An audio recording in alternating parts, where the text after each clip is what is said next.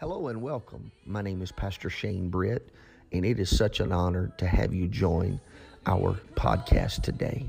I pray that you will find something uplifting and encouraging in the word you are about to hear. Also, please feel free to connect with us via Facebook, YouTube, and Instagram. I'm so excited about what you're about to hear. Let's dive right into the Word of God. Well, good evening, everybody. So good to be in the house of the Lord with you, and good to see everybody and get to worship the Lord tonight. And, um, maybe we'll get a word from the Lord and un- unpack the scriptures together tonight, and hopefully we'll gain something from Him, a word from Him. Um, yeah, I was supposed, I was on schedule to teach Sunday, but thankfully it was Mother's Day, and I thought I'd got out of it and got to hear uh, Sister Britt do such a wonderful job.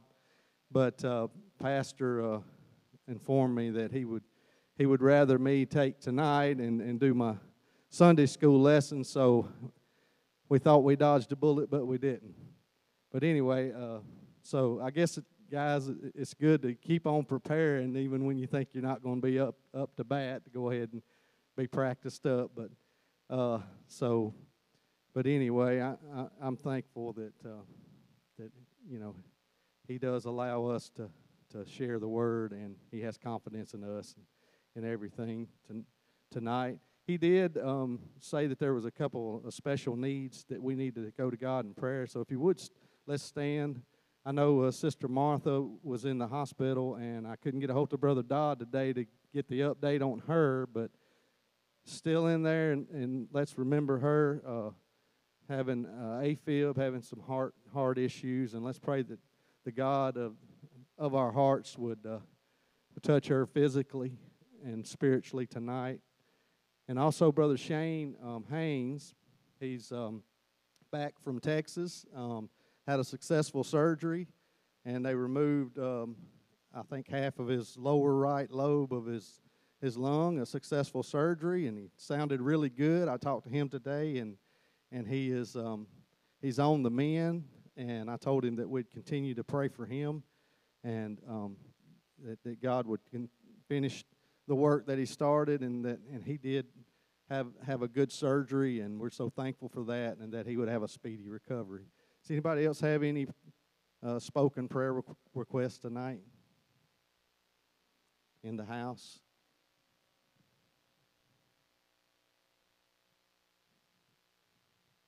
Okay, well, we'll, we'll remember her tonight. Um, anybody else? If not, then we got, yes, sir, Brother Rick. Okay. Ted, Ted Senior tonight. Yes, ma'am. Okay. We'll remember him tonight.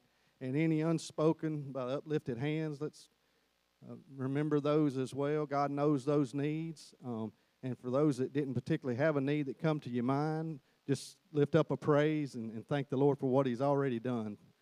Lord, we come to you tonight. We ask you to touch these needs that's been spoken and the ones that's unspoken, Lord. We thank you already for, Lord, for what you've already done, Lord, and we ask you to just touch this service, Lord. We ask a, a special touch for Sister Martha tonight to, to just breathe a fresh breath of air in her in her lungs tonight and and get and touch her heart, Lord, and just let it begin to beat in rhythm with, with your with you and with your plan, God, and to just touch her, Lord, and give her a healing. Touch, touch, brother um, Shane Haynes tonight, Lord, in his lungs, God. Let them heal and recover, God.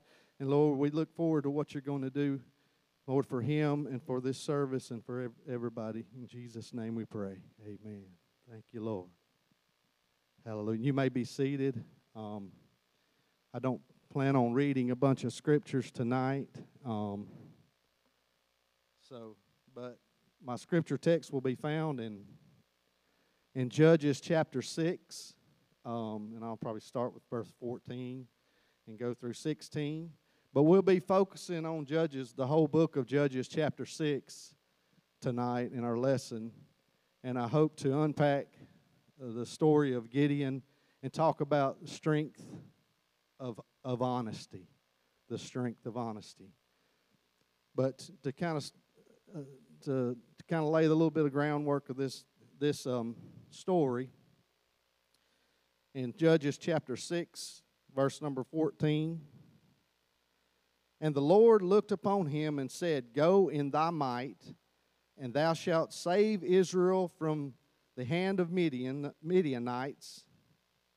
Have not I sent thee? And he said unto him, O my Lord. Sounds like Southern. Oh my Lord. Many's ever said that? O my Lord, wherewith shall I save Israel? Behold, my family is, a, is poor in Manasseh, and I am the least in my father's house. And the Lord said unto him, Surely I will be with thee, and thou shalt smite the Midianites as one man. So, this was the Lord, or, or the angel of the Lord, calling Gideon and, and and giving him a commission, but Gideon didn't see what the Lord saw. And how many's ever been there before? The Lord would have give you a word, but you, wait a minute, Lord, I don't, I don't think you really meant that. And we're going to talk about that to, tonight. We're going to talk about there's a strength in honesty. When all the guys got together for some friendly competition, most looked forward to the games with great excitement. They could hardly wait to match their athletic skills with the boys from the nearest village. Sometimes the games got rowdy and tempers flared. A fight ensued. Those who weren't in the fray gathered around them, edging on their favored ones in the scuffle. It was all fun and games until someone became too aggressive and punched to hurt. Then the others grabbed a rock or a weapon or to even up the score. That's when the fun and games got serious. The rivalries between villages, especially those outside their group, were important for establishing a pecking order. Even without an award or trophy, they all knew who was the toughest, the strongest, who demanded the most respect. The right of the competition is not much different from the way other species in the animal kingdom assert dominance and identify the most powerful. This contest was a matter of reputation. While some groups carried the banner of having the toughest fighters and the greatest lineage of champions, other groups were known as the perpetual underdogs. How many's ever kind of found themselves there before as the underdog? Losers, the boys jeered whenever the underdog showed up. What a bunch of wimps, they mocked. Who said words don't hurt? Whether in jest, with sarcasm, or outright intention to be demeaning, words can cut to the quick and leave lasting scars. The bullying never stopped. Really nothing, it's really nothing new. Humanity has always seen those who vie for control, sometimes bully and intimidate others, who can never measure up to the strength or agility. Some will never feel the satisfaction of success because they're always have been less than the best. They will always be the voices that have heard confirming that they were never good enough. One particular community had that reputation of losers for sure. Gideon grew up in it. He was a young man whose peers had labeled him weak since he was a kid. After all, he was from the clan with the reputation for being the weakest, Manasseh in which it was even a half tribe of Manasseh in the Bible. It wasn't even a full tribe. It was just, just they only had a half what everybody else did. And he considered himself to be the least capable in his family. If it wasn't for lack of trying, he carried, he carried more than his fair share of work and did his best to help with the harvest. Gideon gathered wheat for threshing and prepared for the crops for a hostile winter. Gideon was actually as strong as most, but he was called weak for so long that the label stuck. Growing up with constant thoughts of being a loser, a person's confidence and self image, or can, can affect a person's confidence and self image. But if we, if we kind of start looking at this, this scripture about Gideon and the, the pecking order of those of those last or those old old time ways back in the Bible and, and those tribal nations and things like that. It's kind of a little, little different than today. But in, in somewhat, it, it can kind of be the same. Um, how many is there? How many? Uh, uh, what order was you picked in in, in school? Um, in the gym class was how many has ever been? How many was always picked first? What order, order was was you picked in? First, middle, last? I remember I was I was a little short guy. I was a runt in uh, in which I'm not much taller now, but I am wider. But I was I wasn't the first pick. I was always probably the last pick because our kind of a, sport of choice back then was basketball, and um, you really don't want a short guy on the basketball team. You want to get those tall guys and get up by the goal and get those rebounds. How many say amen to that? Uh, how many, how many can kind of recognize that? So I, I kind of feel the how I Gideon kind of felt the least, you know. And, you know, and, and they talk a lot about bullying nowadays, which I think they go overboard sometimes with some of it, but I lived in the real day of bullying. There was a whole, whole lot of bullying going on back in the day. But a constant threat and a constant bullying can make you take on a label and make you feel less than, than what you are and it, and it can make you miss out on things in life. You'd be scared to try. But um, you see, um, you know, there back in Gideon's day, there, there was a pecking order, and they, they had established. And, you know, I, I was sitting on the back porch kind of preparing the other day and reading over this lesson, and, and I saw this lonely dove sitting out on the high line out back. And in a minute, there flew up another dove. And it wasn't long, and they just they kind of sat separated for a minute. Well, then I don't know which one was male or which one was female, but probably the one showing out was probably the male. He kind of fluffing his feathers and doing this. Well, then he kind of started edged, edged over by the by the other dove, and it was just a few minutes later. Here come another dove.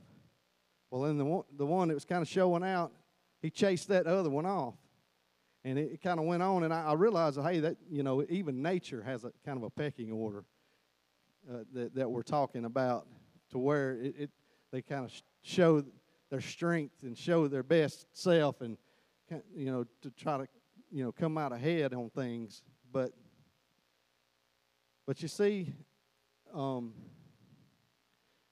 you know, God don't always call and I'm thankful that God don't always call the qualified. He qualifies the called. Like in this story with Gideon. If we if we kind of back it up and we look at what was going on around the time that that um, that in Scripture that was happening, it was right after. If you read in, in Judges chapter five, it talks about, and I think Brother Jones may have touched on this when he talked about victory.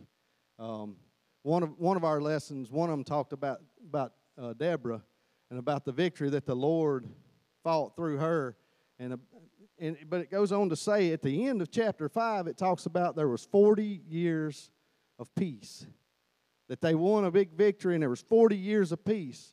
But beginning cha- chapter six, it goes that that um, and I'll read it. And the children of Israel did evil in the sight of the Lord and the Lord delivered them into the hand of Midian for seven years. So they come off of 40 years of peace, 40 years of everything going good. But then all of a sudden, and you know, it seems like that happens sometimes. When everything's going good in our lives, we forget about the ways of God. We forget about what the victories that God has, and, and we slip and we displease the Lord. And God was displeased and he, he began to punish them.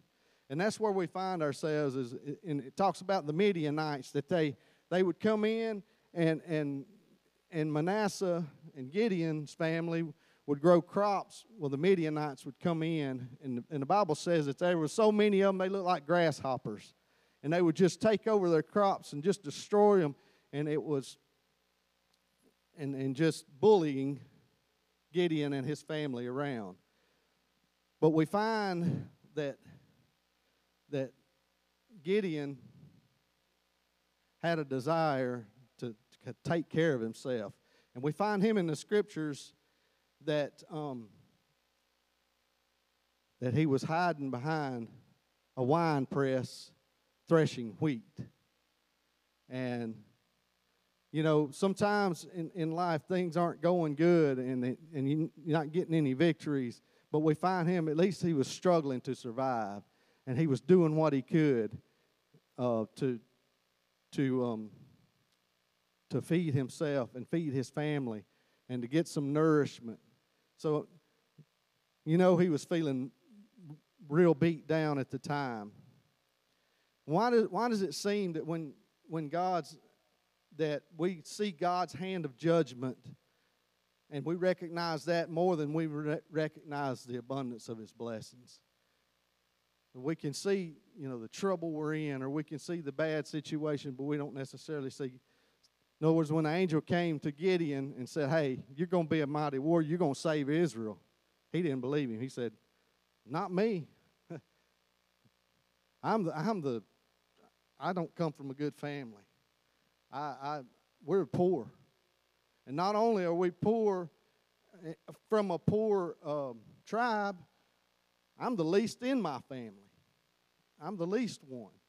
So, you know, and all he could see was that that we don't we don't always see the, the good the, that God is good to us. We see that God is good. How many's heard how many has heard it said, God is good? What's that? All the time. And, and I hear that a lot. God is good all the time. Well, and that's true. We can believe that. We can believe God is good all the time. But do we ever believe God is good to us? You know, I got to think about this, and I, I probably said this a few times because it's one thing. Because when I read David, we all know David's story that how he was just a shepherd boy, and that God was good. But he, he got this attitude, this spirit of David, as we call it, that God was not only good, he was good to him. Because he, he penned it in, in the Psalms. Find it all over Psalms 100, verse 5. For the Lord is good. But he doesn't stop there. He said, His mercy is everlasting, and his truth endureth to all generations. So I think what David was saying is not only is God good, but God is good to us. But Gideon didn't quite have that figured out yet. He knew God was good and God could, but he didn't believe he was good to him. If we look at and David didn't just say that one time, he said it several times in, in Psalms 106 and 1, 107 and 1, 118 and 1, 118 and 29, 136 and 1, and 136 and 3. Every one of those scriptures go, Oh, give thanks unto the Lord, for he is good, for his mercy endureth forever. In other words, he's merciful to us. Not only is he good, but his mercy, he's good to us. And that's one thing that I want to kind of un- unpack tonight is that when situations don't look too good, we know God is always good. He's good all the time. But if we can just get a grasp tonight on God is not only good, He's merciful. He's good to us that if we can thank and bless His holy name, we know He can take care of the situation out there. But if we know that He'll do it for us, I want to encourage somebody tonight. You might be looking around at your family, you might be looking around at your situation, and you're saying, "I'm nothing. I'm a nobody. From a, I'm from the wrong side of town. I'm, my history is not good." But if you can just get a hold to what the Lord is saying tonight, what the you know what the Lord has for us, that that that He's willing to, if, if, if He says it, if He's calling us, if He's calling you to do something, He's going to qualify you. you don't have to already be qualified. If you can just, but, you know, we can be like Gideon and kind of be honest with ourselves. Yeah, maybe we, hey, I, I didn't come from a rich family. I come from a poor family from Louisiana. And, you know, look at that. And, but God is still good to me. God still gives me promises. God still, you know, He give me salvation. He He allowed me to receive the precious gift of the Holy Ghost. It's something I couldn't deserve it, I couldn't earn it, I couldn't be worthy enough for it, but He gave me a gift undeservingly. Amen. Thank you, Jesus. But yeah, God called Gideon while he was hiding from his enemy. His main enemy was the Midianites from outside, those that come in and just take away the blessings of the Lord. like I said before, they had lived in the blessings of the Lord in peace with their enemies for like 40 years. Then all of a sudden they went through seven years, and it was based on God was punishing them. God was allowing those things because they wasn't their, their worship wasn't right because they forgot about God's provision. They forgot about God's mercy. And God was punishing them and allowed the enemy to come in and take things that belonged to them and things that should have been nourishing them. They would grow a crop, and the Midianites would come in and get it. But I, as I read this scripture, I found out there was also another in, enemy from within. it was Gideon's own family. Because if you read in there that it, it says that um, they were work that, that his family had a false worship. They worshiped like the Amalekites. So they had picked up the bad habits. They forgot about how the very God that delivered them, very God that was giving them peace, and they started worshiping like the people that they had defeated. And how often, sometimes, do we do that? God will do something for us, and we'll turn our back on the very one that delivered us from something and go and start worshiping like the, the very, very ones that's trying to take from you. And, excuse me. But, um, so he had an outward enemy that was taking from him, but he also had his own very own family was had a false sense of worship. That was an inward enemy. And sometimes we do the same thing. We have an, a devil out there that wants to steal, kill, and destroy and to take everything out of your life. But sometimes there's also some inward enemies in our lives and even in our families and things that, that we don't quite have our worship right. And if we find ourselves where things just kind of, the blessings of the Lord keep disappearing, check how we're worshiping, check who we're worshiping, check, check if, and see if we have a, an inward enemy in there that, you know, the Bible talked about, uh, the uh, Jesus talked about the parable of the sowers, talked about the heart. Is that seed falling on good ground? You know, the enemy, you know, come through and, and might sow tares in our life, but also is our heart susceptible? Is it good ground in there? Is there an inward enemy that's keeping us from receiving the blessings of the Lord? but um, but we, we, we find that it, at least Gideon had a desire not to starve to death and to provide for himself. He, he realized that in and of himself, he couldn't defeat that enemy, but he was doing everything he could to survive we find him secretly sacrificing. He was out there behind a wine press.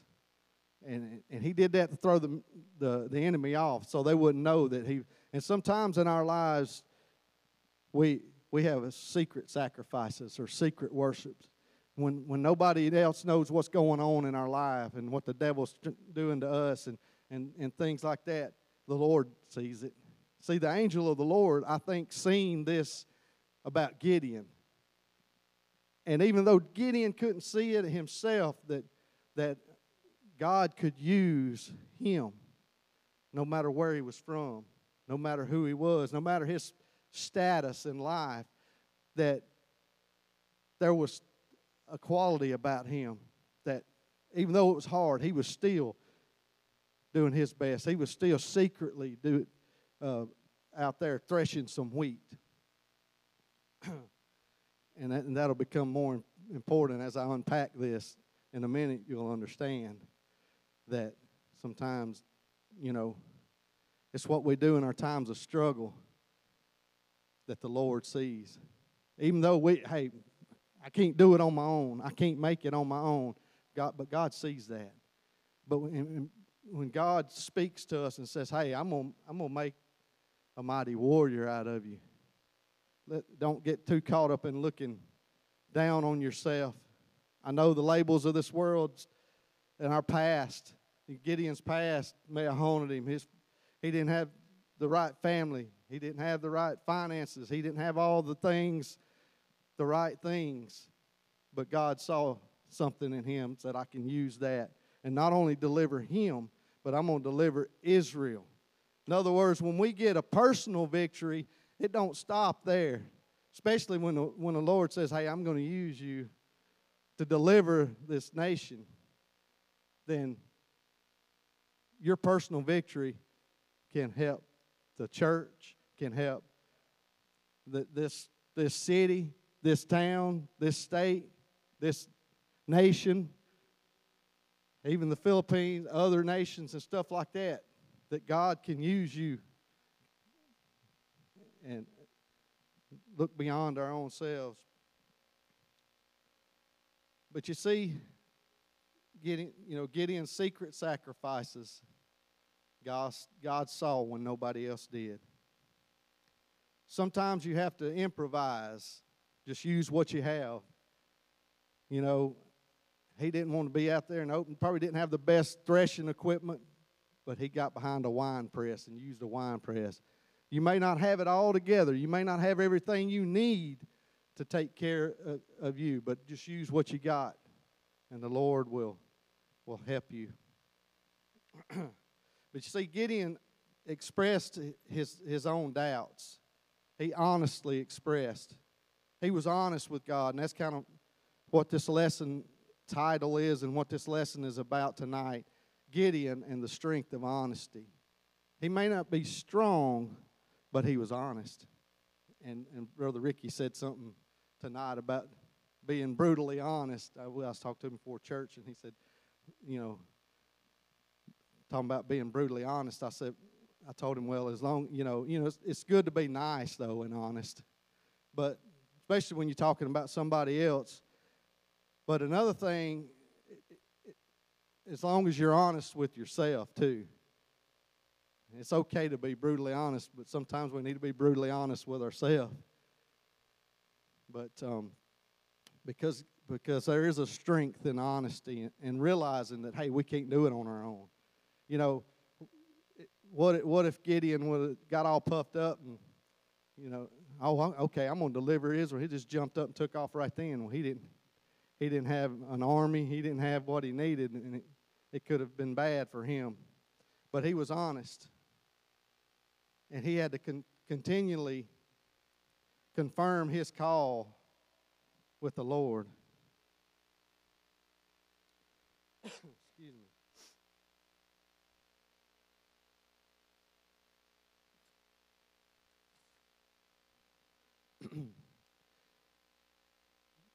this must Gideon must have thought this must be some mistake. Gideon knew he couldn't be the one to deliver Israel and defeat Midian. He protested, "Oh my Lord, wherewith shall I save Israel? Behold, my family is poor in Manasseh, and I am the least in my father's house." His self-assessment was quite different than God's confident calling. All his life, he had seen himself as an inferior in strength and, diff- and de- deficient in courage. However, God called him an, a, a mighty warrior. You see, God can look beyond our faults and see our needs, look beyond what we think we are and, and rename us and give us a new name. He, you know, we look at ourselves as one way, but God gives us a new name. God called him a warrior. And the Lord promised total victory because God Himself promised, I will be with thee, and thou shalt smite the Midianites as one man. See, that's a, that's a promise there, is that not, not only you going to do it, but God said, I'm going to be with you. In other words, I'm going to be your strength. It's okay to, for us to be honest and say, hey, we don't have the strength, but don't limit God's strength. If He said it, if He said you can do something, then that means He's going to be with you. Because if it's His will, it's His deal. And if God gives us a word, then God's going to confirm it. God's going to take care of it, and God's going to do it. And it's okay to be honest with ourselves and be honest with the Lord. Um, God didn't smite him down right there for, for questioning himself and saying, hey, Lord, uh, wait a minute here. I, I don't think, you know, I mean, has ever, the Lord ever spoke anything to you and you're like, I'm not really sure that's the Lord. uh, let sister so and so come to me and, and tell me something. Or let, let brother so and so jump up and clap his hand or something like that. How many's ever done anything like that? Amen. Questioning the Lord. See, Gideon did that too. We read in here that he put a fleece before the Lord, that he, he fleeced the Lord. He, he took a, a wool blanket and he carried it and he set it out at night and he said, Lord, if it's really you and if I'm really going to win this battle, let there be dew all over the ground, or let there be dew all over, uh, yeah, all over the ground and not on a blanket. Which, you know, that probably wasn't too big of an ask because he got up the next morning, there was dew all over around, and the blanket was dry. And the, the other day it rained. I had my trailer parked out over the grass, and, and it kind of kind of reminded me of this story. And, and I moved it on the on the drive driveway because I didn't want to kill my grass, and it was totally dry under it, but it was wet all around it. So I was thinking, hmm, maybe his first fleece wasn't that hard, you know. So Gideon kind of got to think about that. So okay, I'm not really sure if it wasn't just coincidence, Lord, that that you know the dude just happened to fall on it. So he prayed, Hey, do it the other way, Lord.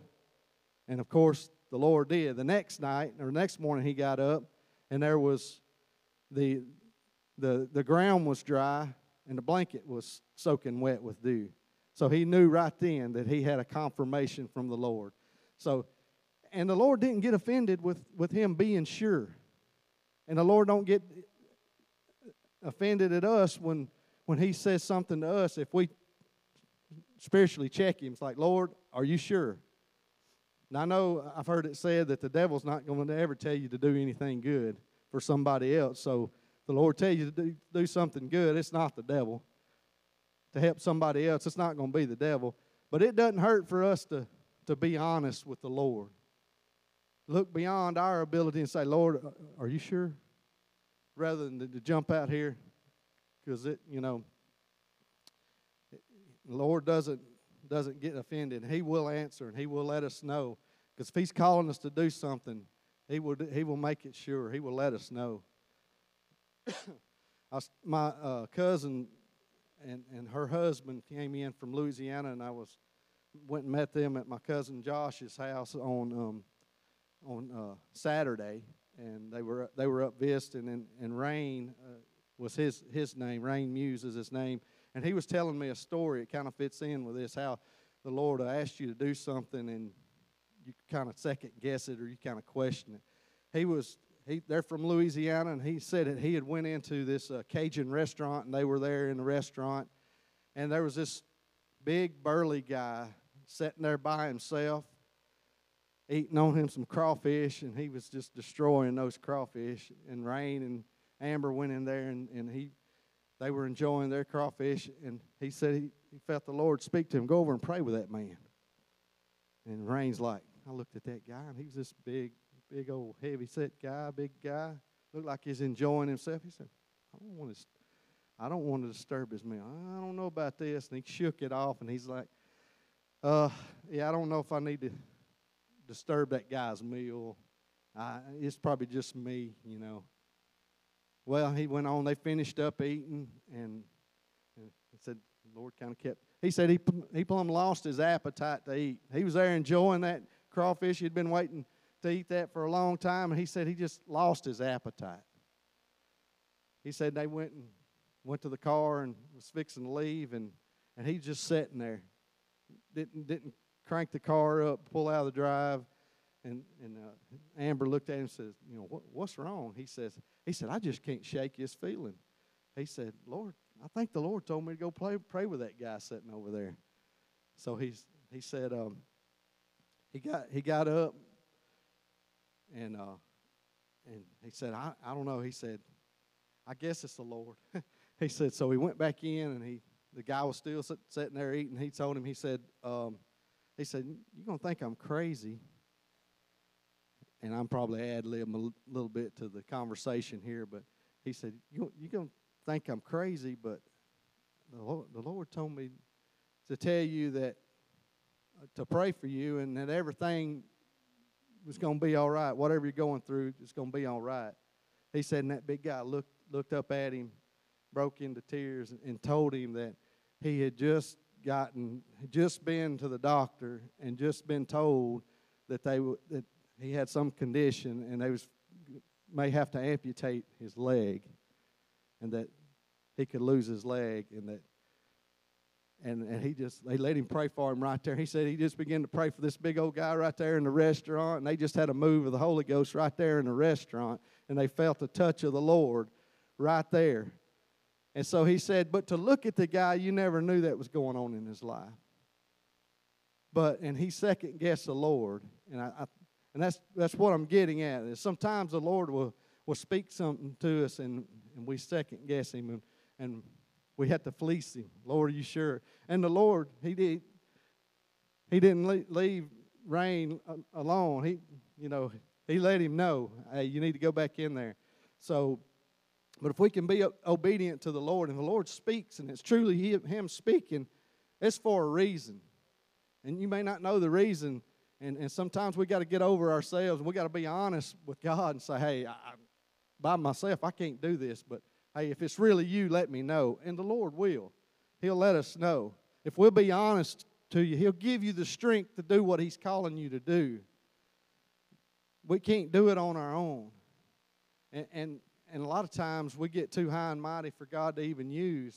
We get, we get uh, dependent on our own strength. And I, I think about when David numbered, he went out and counted, King David counted all the men and the Lord punished him and, and give him a choice on his punishment. But there was some death of his soldiers.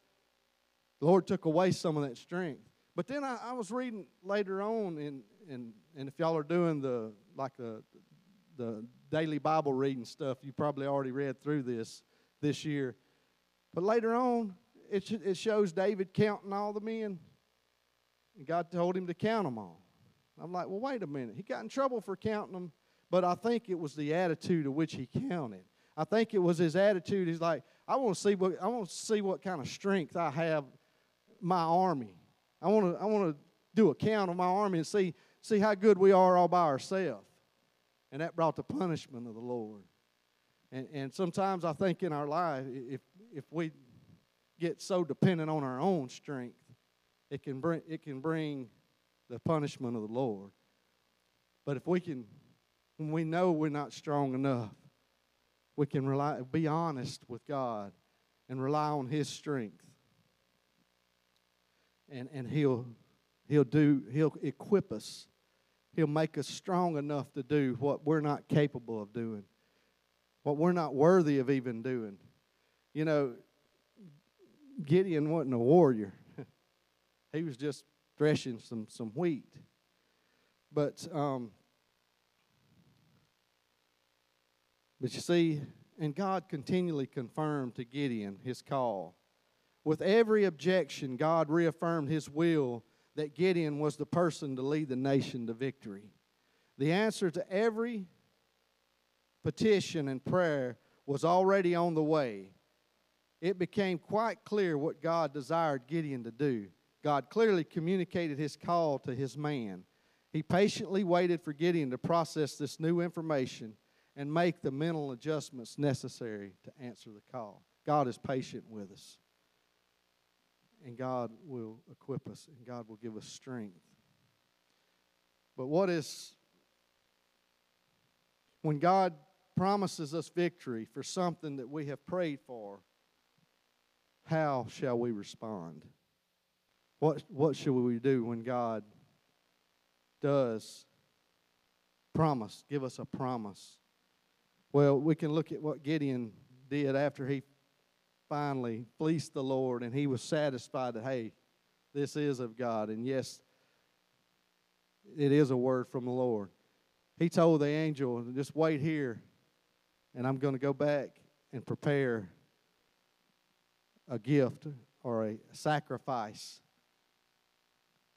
and it says that Gideon went back to his tent and he got two things from um, it says he got a, a, a bullock or a lamb and, and he prepared that. But it also said that he got flour and made some cakes you remember earlier when i was reading i said something about that you'll understand in a little while about him threshing you see, he went and got flour and made some cakes. You know, if Gideon wouldn't have been back there secretly sacrificing and threshing wheat, he wouldn't have had flour for a sacrifice.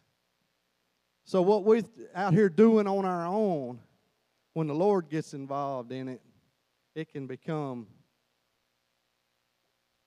it become our worship. It can become our thanksgiving. And so he had a blessing. He had he had um, a sacrifice that he could make to the Lord because he had sacrificed before, and he had.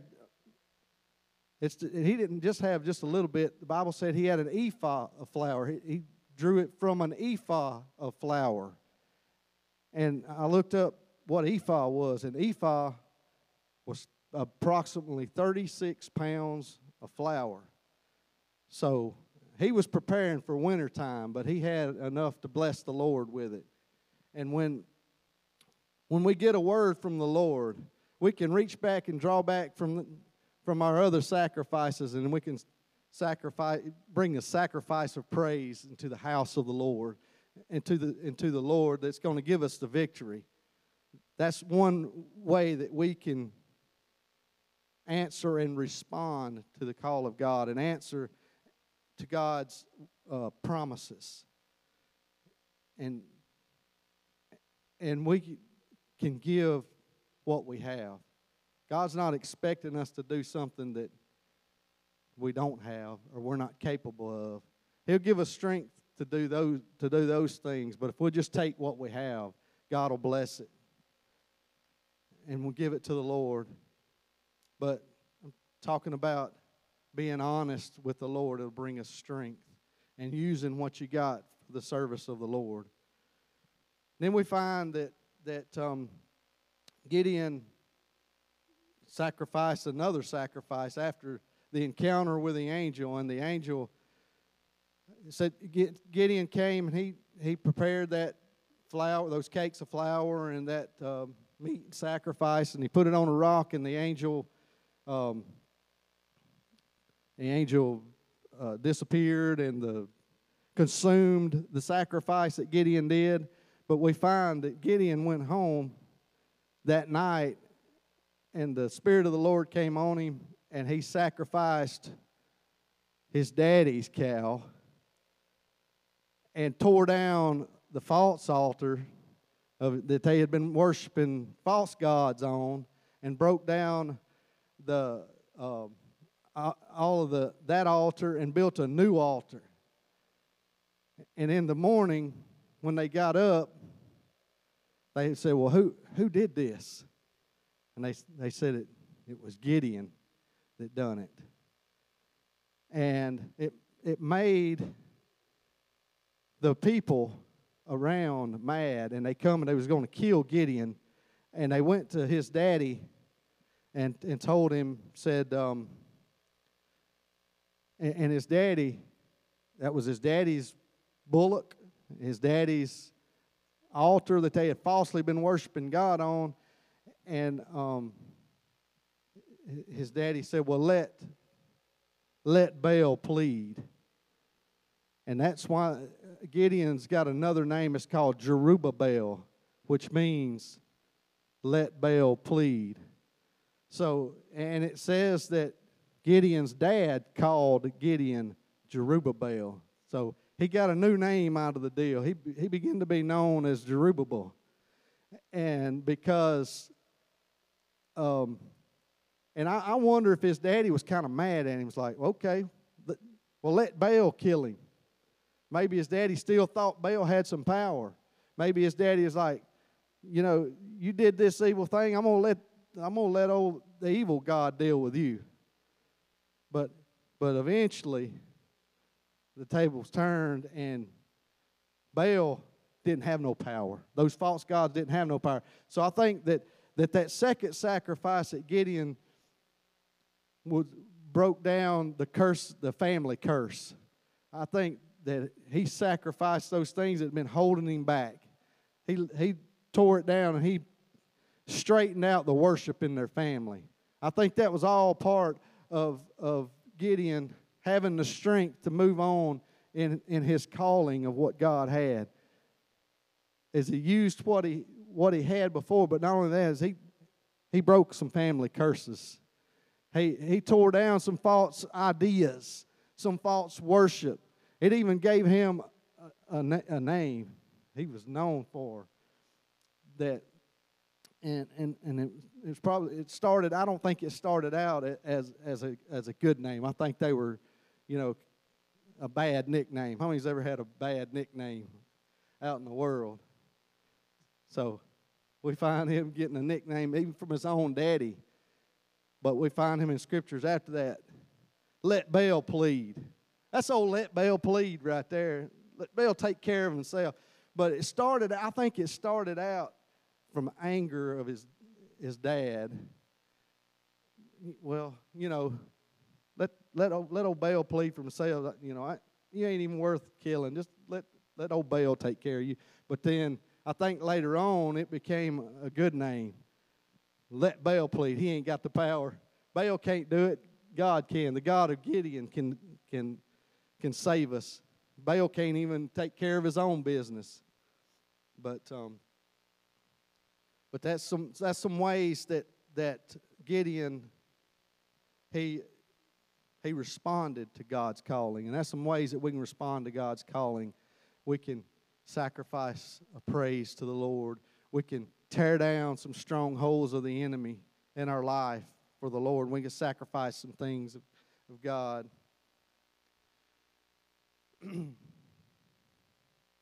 we can fight through the doubt and trust God. And we, we find later on that, that as, as God as, as Gideon was mounting up and and, and um, going to it, says that he um, grabbed a trumpet and began to, to play it and sounded a trumpet. The Spirit of the Lord came on him. To me, I believe that was some praise. They had a praise service after that, and he began to blow the trumpet. I believe that when God's promises start coming true in our lives, that adds to our worship. That adds to our praise. That makes our praise services. The anointing of the Lord just begins to flow in the house, and we receive a word, and we begin to praise, and and and that lets others know that God that there's going to be victory in the land, that there's going to be victory in the house. But But God gave us a promise. And if we can look beyond our faults, uh, I'm thankful that God looked beyond my faults and saw my needs. He looked beyond my faults and saw my future. And, and, and, and my inadequacies and, you know, and, and feeling a failure and feeling a nobody and feeling those things. And, but God can use that God can take look beyond all that and he can he can give us victory and not just us personally but we can help other people. God can give the ever the church victory. But how can honesty bring about stronger faith in god? And uh, the word faith to me is forsaking all, I trust Him. Forsaking that, hey, we might have messed up, or we might not be the person that we think we ought to be. But if I can forsake that and just trust God's word, trust God's promise, that He'll give us the strength to, to, to do what, what uh, uh He has called us to do.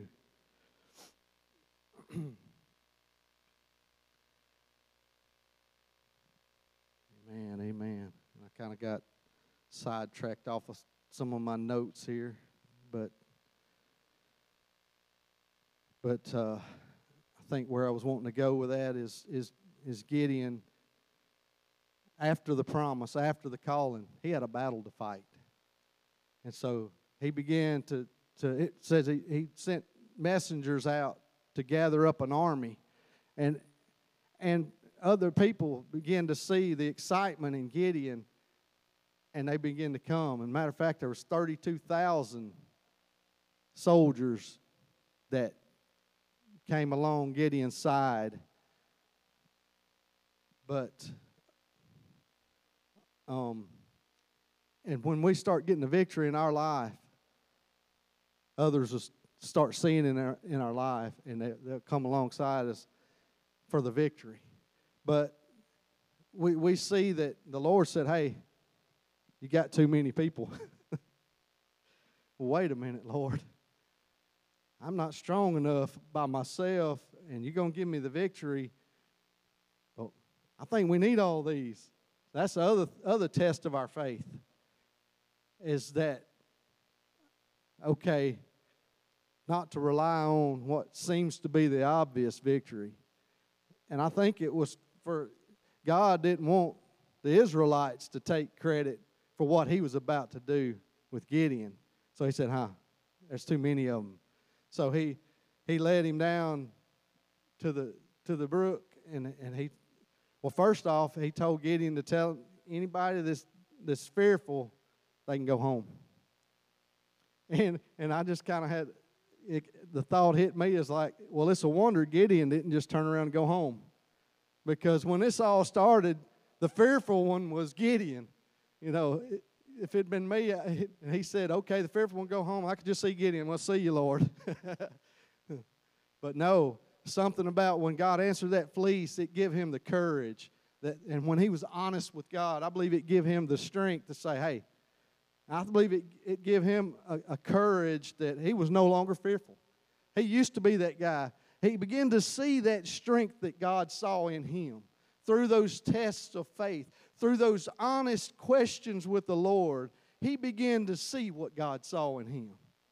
And that's what I pray for each one of us, and even myself, is that that as as I work this thing out, and I begin to see God answer those prayers and answer those fleeces, and, and, and I begin to be honest with the Lord, that my eyes would open up just, just like the, the, the prophet, the, one of the prophets, and they were surrounded by the enemy, and, and, uh, and, and he, he, he looked at the young, uh, his young apprentice that was with him and told him to uh, let the scales, he prayed, Lord, let the scales fall from his eyes. And he looked into the hills, and it was surrounded by a, a heavenly host around. It was on their side. So that's kind of my prayer prayer tonight is that that as we work this thing out, the Lord let the let us begin to see through His eyes. Let us to see His promises begin to be fulfilled, and to give us that courage to go on about the battle. But yeah, I, I could just have seen Gideon, his former self, and sometimes when you're when you're serving God, you'll look around and you won't even recognize yourself. You could look back and you say, "Hey, a few months back." If I'd have been faced with this, I would have just ran. I would have been the fearful one. I would have just took off. But I believe that he had, and that give him the faith when the Lord began to trim down the army, he trusted the Lord. He said, Okay, God, I don't understand you, but you said it. I trust you. I know you've already answered me. And sometimes we got to hold on to that word and that promise. When God's confirmed a word to us, if if we can take courage in the fact that he's already confirmed that, he's already said it. We don't know how it's going to happen. I'm sure he had to scratch his head. Lord, I've got 32,000. We can take care of this quickly.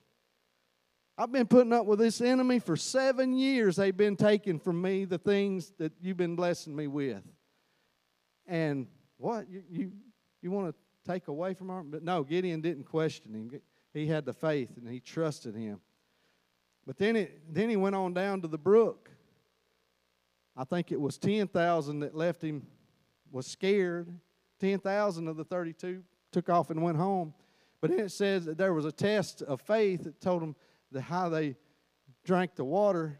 It said the ones that, that go down and put it, put it in their hand and lap it up like a dog, keep them, but the ones that bend down and drink, bow down and drink, send them home.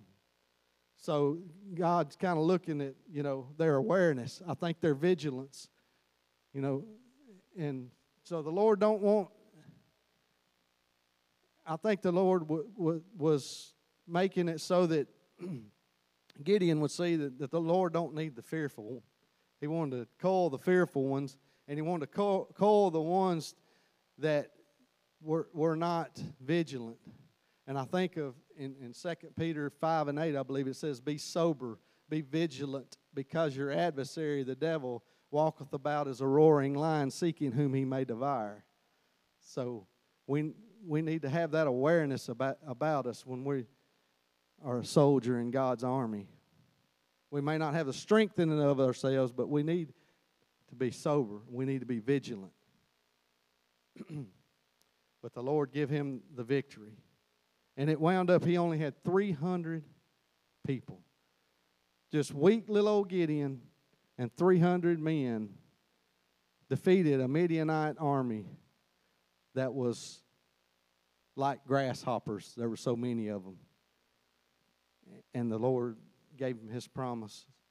And if you want to know the, the rest of the story, just go home and dig in Judges chapter 6, and you'll find out the, the totality of, of the victory and kind of more details on how that happened.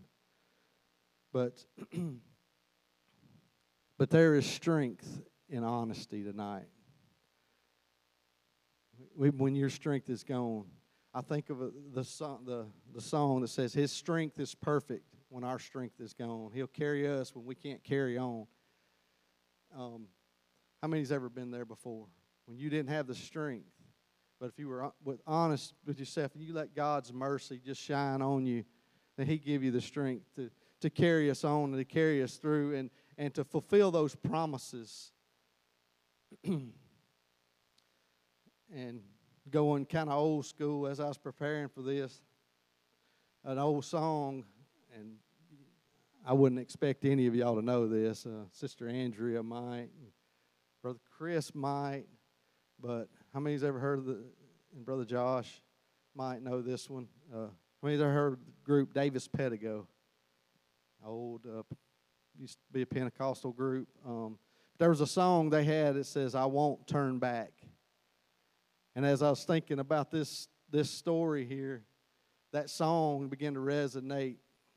And I, w- I wished um, had somebody here that could play this song that we that you could hear it how it's supposed to be done. But I'll, I'll read you the lyrics to it. And I'm not sure who who wrote it. Um, I think the the internet says Karen Wheaton wrote it, but I'm not sure if her or Davis Pedigo wrote it because I know they both sang it. But, um, and here it, it goes it's a struggle for survival. We daily meet the foe. Out there on the battlefield, sometimes we stand alone. That's when I reach for my holy armor and I pick up my shield of faith.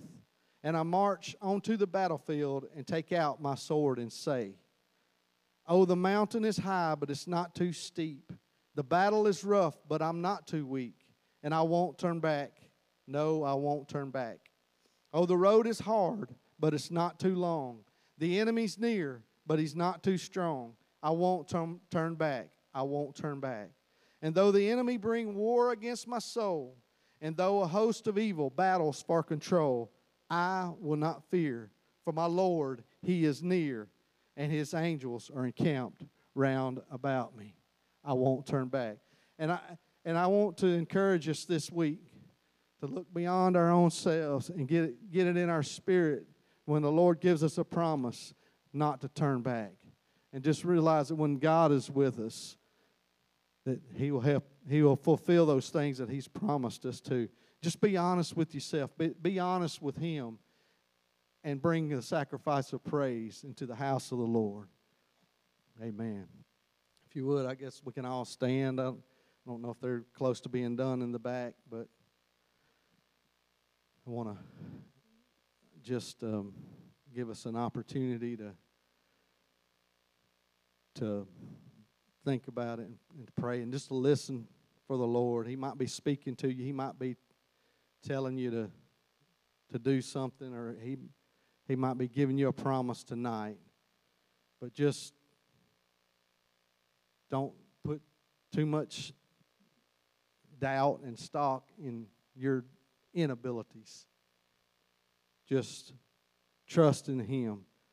So I'm gonna go to go to God in prayer tonight and end the service, and then, and afterward, uh, He's bringing the offering baskets, if you would, and you can bring a sacrifice of praise to the Lord.